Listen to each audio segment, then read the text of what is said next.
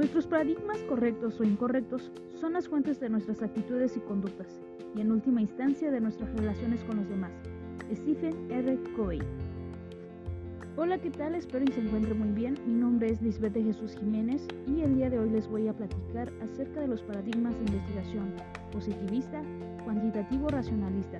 Antes de comenzar a explicarles en qué consiste el paradigma de investigación positivista, cuantitativo, racionalista, primero les voy a explicar el concepto como tal de paradigma de la evaluación. Hablar acerca del paradigma de la evaluación es un tema que siempre puede estar en la boca de todos los maestros. Cuando de innovación se trata, debido a que siempre encontramos dificultades en comprender la evaluación, sus objetivos, sus métodos y caminamos al borde del filo para poder encontrar la mejor forma de evaluar los procesos de aprendizaje, la calidad educativa, los procesos de formación y todo el entramado institucional de la educación. Una vez que nosotros ya conocemos acerca del concepto de en qué consisten los paradigmas de la investigación, vamos a describirles eh, cuáles son estos tipos. Bueno, los paradigmas se pueden clasificar en tres tipos. Este puede ser positivista, que va a estar enfocado desde lo cuantitativo a racionalista. El número dos está el interpretativo, que está enfocado desde lo cualitativo, naturalista. Y el sociocrítico, que está enfocado al participativo. Y bueno, el día de hoy yo les voy a hablar acerca sobre en qué consiste el tipo de paradigma eh, positivista que obviamente eh, va a estar enfocado a lo cuantitativo y racionalista.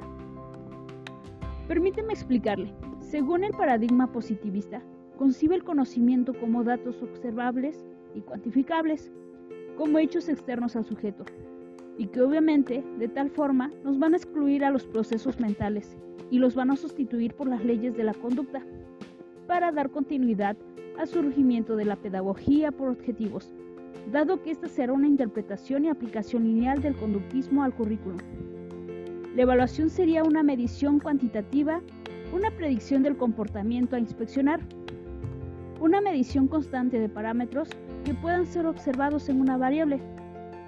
Esto nos quiere decir que puede ser a través de pruebas o test de diferentes tipos que nos van a permitir el seguimiento al desarrollo de una habilidad, una competencia, o la adquisición de un conocimiento. Este paradigma pone de sobrehecho las pruebas psicométricas, que van a medir la inteligencia en rangos cuantificables comparados con una media poblacional. Por lo consiguiente, trata de ver al sujeto que aprende como receptor pasivo, que acepta y acumula información.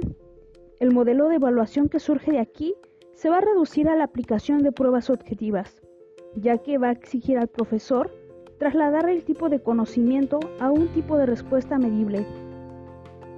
Un ejemplo del paradigma positivista nos dice que el tipo de conocimiento que va a estar aplicando va a ser de verdad universal, externa y ajena al sujeto, que obviamente va a ir abordado en tratar de describir, explicar, controlar y predecir. Y como resultado, nos va a generar un tipo de hecho y un fenómeno educativo. Y este tipo de paradigma, si lo aplicamos obviamente en el sector educativo, nos dice que va a estar eh, conformado a partir de test, cuestionarios, preguntas de selección múltiple, preguntas cerradas, entrevista estructurada y no estructurada. Y bueno, hasta aquí les dejo de compartir en qué consiste el paradigma positivista.